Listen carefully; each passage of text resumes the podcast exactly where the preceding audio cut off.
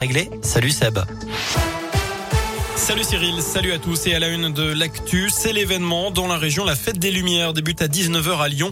Quatre jours d'illumination jusqu'à samedi avec un protocole sanitaire renforcé.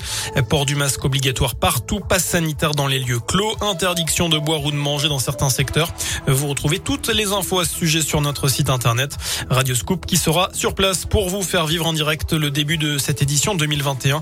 Rendez-vous dès 18h. L'actu de ce mercredi, c'est aussi le plan blanc qui est donc réactivé dans tous les établissements de santé d'Auvergne-Rhône-Alpes. Dans la région, plus de 1500 patients étaient hospitalisés hier, dont 275 en soins critiques. Des chiffres qui continuent de grimper. Le directeur général de l'ARS a donc voulu anticiper pour renforcer notamment les moyens en lit de réanimation.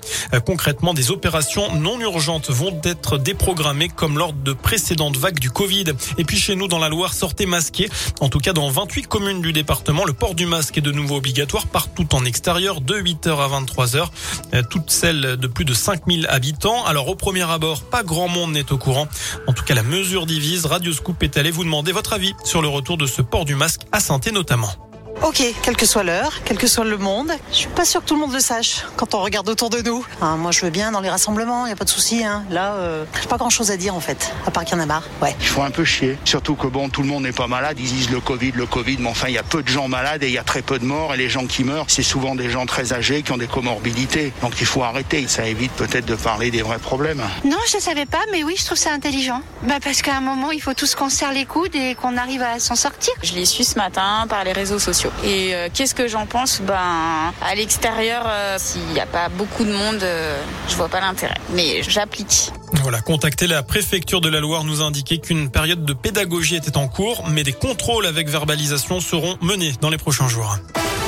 Dans l'actu également, eh bien, c'est aujourd'hui que le conducteur du poids lourd qui a mortellement percuté deux automobilistes lundi sur la 89 doit être présenté à un juge. D'après le progrès, sa garde à vue a été prolongée hier. Il est auditionné dans le cadre d'un homicide involontaire. Je vous rappelle qu'un couple d'environ 70 ans est décédé dans ce drame.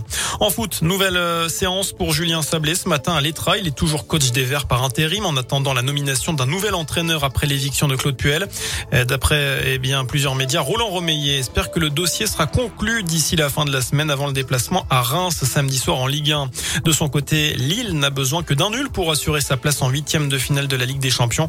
Le LOSC se déplace à Wolfsburg à 21h. Enfin, ils sont de retour. Les Tuches reviennent au ciné. Le quatrième volet de la saga d'Olivier Barou sort aujourd'hui en salle. Toute la famille est de retour à Bouzol, notamment Jeff Tuche, alias Jean-Paul Rouve, sa femme Cathy, jouée par Isabelle Nanty.